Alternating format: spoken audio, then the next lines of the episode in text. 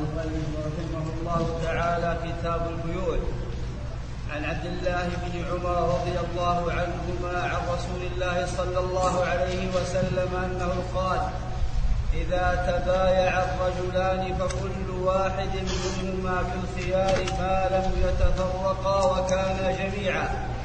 أو يخير احد أو يخير أو يخير. أو يخير أحدهما الآخر. فإن خير أحدهما الآخر فتبايع على ذلك فقد وجب البيع.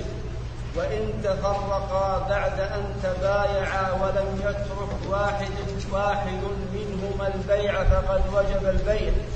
عن حكيم بن حزام رضي الله عنه قال قال رسول الله صلى الله عليه وسلم البيعان بالخيار ما لم يتفرقا أو قال حتى يتفرقا. فإن صدقا وبينا بورك لهما في بيعهما وإن كتما وكذبا محقت بركة بيعهما.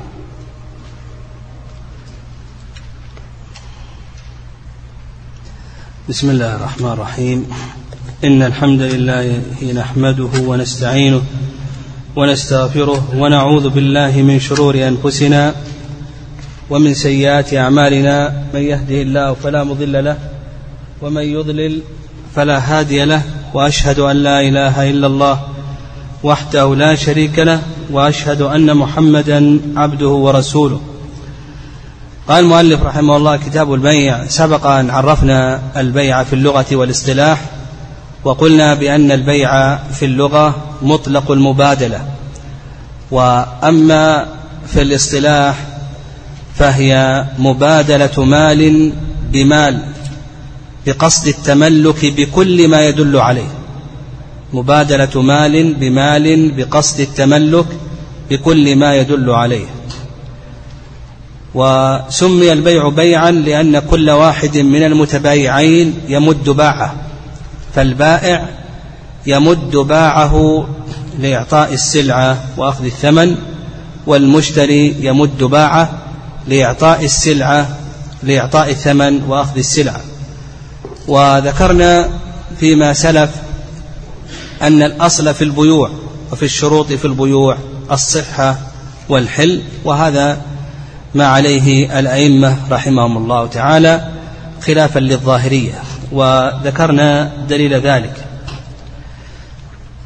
ثم بعد ذلك ذكر المؤلف رحمه الله حديث عبد الله بن عمر رضي الله عنهما عن رسول الله صلى الله عليه وسلم أنه قال إذا تبايع الرجلان فكل واحد منهما بالخيار. وذكرنا أن هذا الحديث فيه إثبات لخيار المجلس وهو المشهور من مذهب الشافعي والإمام أحمد رحمه الله رحمهم الله تعالى خلافا لما ذهب إليه أبو حنيفة ومالك من عدم إثبات خيار المجلس. وذكرنا بأن هذا الحديث وكذلك أيضا آه، حديث حكيم حزام آه، رضي الله تعالى عنه آه، يدلان هذان الحديثان اللذان أوردهما المؤلف رحمه الله يدلان على إثبات خيار المجلس. وهو الوارد عن الصحابة وهو الذي فهمه الصحابة رضي الله تعالى عنهما. وأن المراد بقول النبي صلى الله عليه وسلم ما لم يتفرقا ليس المراد التفرق بالأقوال كما يقول الحنفية والمالكية وإنما المراد التفرق بالأبدان كما فهم الصحابة رضي الله تعالى عنهما. وذكرنا أن ابن عمر رضي الله تعالى عنهما كان إذا أراد أن يلزم بالبيع مشى خطوات كذلك أيضا هذا الفهم هو الوارد عن أبي برزة رضي الله تعالى عنه.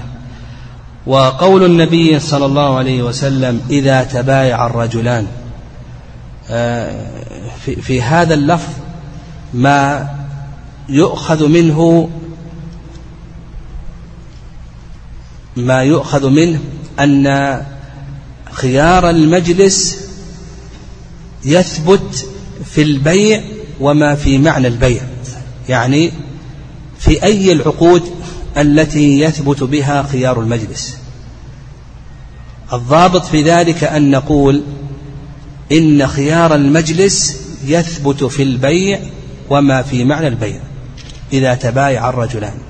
فكل ما فيه مبادلة مبادلة مال بمال فهو بيع فيثبت فيه خيار المجلس. فيثبت في البيع ويثبت أيضا في الإجارة لأن الإجارة بيع للمنافع ويثبت في الصرف لأن الصرف بيع نقد بنقد وكذلك أيضا يثبت في السلم وكذلك أيضا قلنا صحيح أنه يثبت في المساقات والمزارعة لأن عقدي المساقات والمزارعة من العقود اللازمة إلى آخره. وما في معنى البيع؟ كالصلح الذي يكون في معنى البيع والإقرار الذي يكون في معنى البيع هذه يثبت فيها خيار المجلس ما عدا ذلك فإنه لا يثبت فيه خيار المجلس. وقول النبي صلى الله عليه وسلم ما لم يتفرق هذا فيه آه الضابط للزوم البيع يعني متى ينتفي خيار المجلس. نقول بأن خيار المجلس ينتفي إذا تفرق المتبايعان بأبدانهما. إذا تفرق المتبايعان بأبدانهما فإن خيار المجلس ينتفي. ومرجع ذلك إلى العرف لأن ما ورد مطلقا على لسان الشارع ولم يحده فإنه يرجع في تحديده إلى العرف. فما دل العرف على أنه تفرق آه، بالأبدان فإنه يكون تفرقا يلزم به البيع وما لم يدل العرف أنه تفرق فإنه لا يكون تفرقا إلى آخره. أو يخير أحدهما الآخر. نعم قوله أو يخير أحدهما الآخر يعني يقول له اختر إمضاء البيع. فإن خير أحده فإن خير أحدهما الآخر فتبايع على ذلك وجب البيع. يعني إذا اختار أحدهما إمضاء البيع وإسقاط خيار المجلس فإنه يسقط لأن الحق لهما. الحق للمتبايعين. إن اختار إسقاط خيار المجلس فإنه يسقط. إن اختار أن يسقط خيار المجلس عن أحدهما دون الآخر فإنه يسقط عن أحدهما دون الآخر. إن اختار بقاء خيار المجلس فإنه باق. المهم أن خيار المجلس حق لهما. إن اختار أن يسقطاه أو اشترط أحدهما على الآخر أن يسقطه فله أن يسقطه لأن الحق لهما ولهما أن يسقطاه. وهذا ليس من حقوق الله عز وجل بل هو من حقوق الآدميين التي آه، آه، جعلت آه، للعاقد للمصلحة.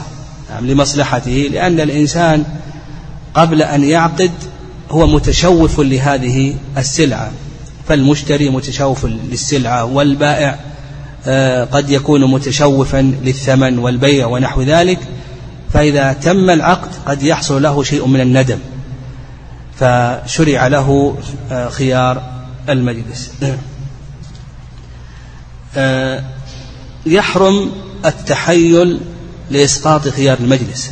التحيل لإسقاط خيار المجلس هذا محرم ولا يجوز لأن الحيل لا تسقط الواجبات ولا تبيح المحرمات والتحيل لإسقاط الحقوق أو الواجبات أو فعل المحرمات هذا من سنن اليهود.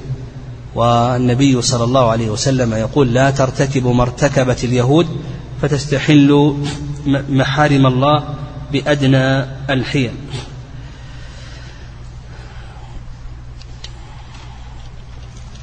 وفي السنن عن النبي صلى الله عليه وسلم أنه قال ولا يحل له أن يفارقه خشية أن يستقيله. من حديث عبد الله بن عمر رضي الله تعالى عنهما.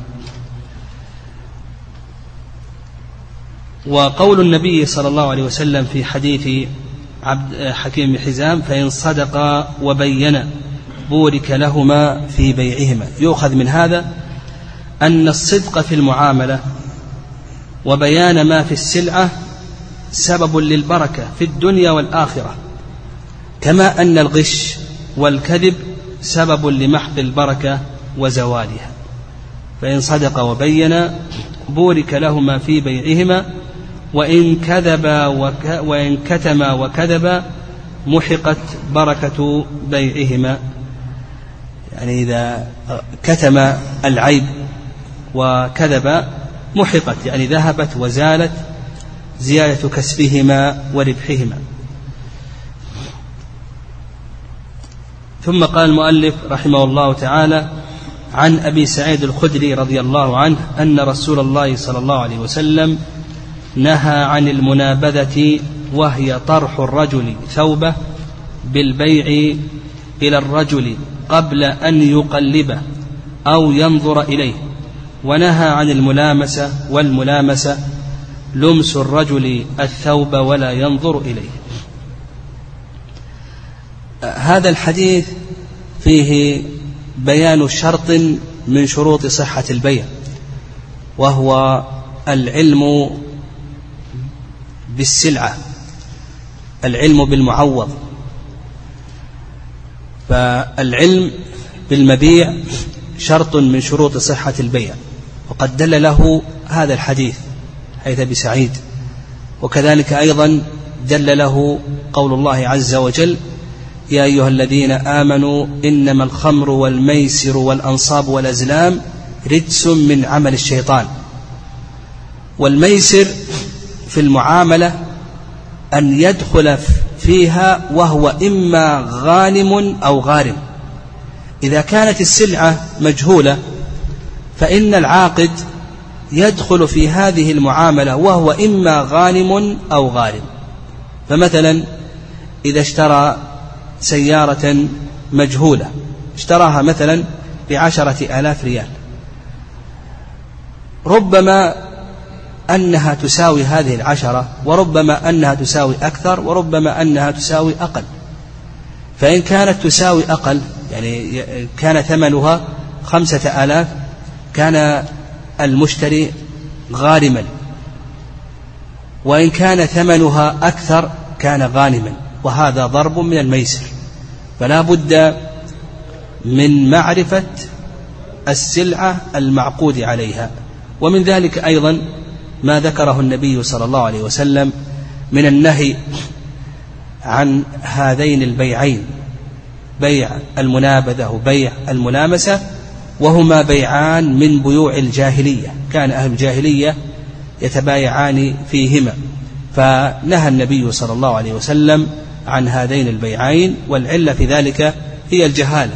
يعني أن أن يطرح إليه ثوبا. العلماء رحمهم الله ال ال ال الذين شرحوا هذا الحديث ذكروا صورا. المهم الجامع لذلك هي الجهالة. فأن يطرح ثوبا أو يقول أي ثوب طرحته إليك فهو عليك بكذا وكذا إلى آخره والملامسة يقول أي ثوب لمسته فهو عليك بكذا وكذا إلى آخره. يستثنى من ذلك نعم يستثنى من ذلك ما إذا كانت السلع متساوية فإن الغار منتف إذا كانت الأثواب واحدة فقال أي ثوب طرحته إليك فهو عليك بكذا وكذا أو أي ثوب لمسته فهو عليك بكذا وكذا إلى آخره. فإذا كانت السلع متساوية فإن هذا لا يضر لأن الغرر هنا منتفل وفي هذا أيضا آه، أن النهي نعم في هذا أيضا أن هذين البيعين غير صحيحين. أن هذين البيعين غير صحيحين لأن النهي يقتضي الفساد. وفي هذا أيضا النهي عن بيع الحصاة أيضا كأن يقول أي ثوب وقعت عليه الحصاة فهو عليك بكذا وكذا إلى آخره. وهذا آه، أيضا من بيوع الجاهلية. التي آه، نهى الشارع عنها ولما يترتب على ذلك من الغرر ولما يترتب على ذلك آه، من إيقاع الوحشة والبغضة والتقاطع بين الناس إلى آخره. فالخلاصة في ذلك أن العوض في عقد البيع لا بد أن يكون لا بد أن يكون معلوما ودليله ما ذكره المؤلف رحمه الله وما ذكرناه من القرآن وأيضا حيث أبي هريرة في صحيح مسلم أن النبي صلى الله عليه وسلم نعم أن النبي صلى الله عليه وسلم نهى عن بيع الغرر. وقد ذكر ابن عبد البر رحمه الله تعالى أن الأصل في هذا الباب النهي عن القمار والمخاطرة النهي عن القمار والمخاطرة وأن ذلك من الميسر. وقد ذكرنا أن كون الإنسان يدخل في المعاملة إما غانم وإما غارم أن هذا ضرب من الميسر.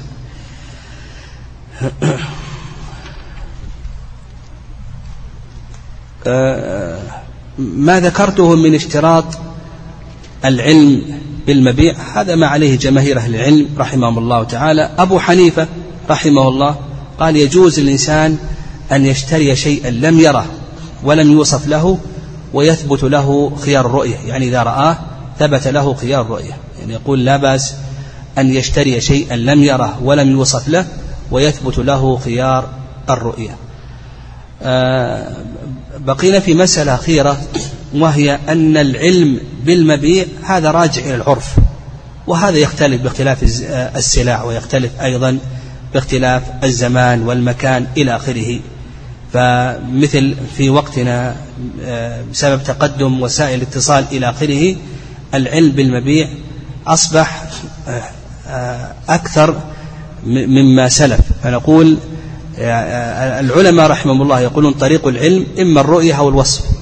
والصحيح أنه لا ينحصر بالرؤية أو بالوصف إلى آخره بل بكل ما دل العرف على أنه طريق للعلم بالسلعة وينفي الجهالة والغرر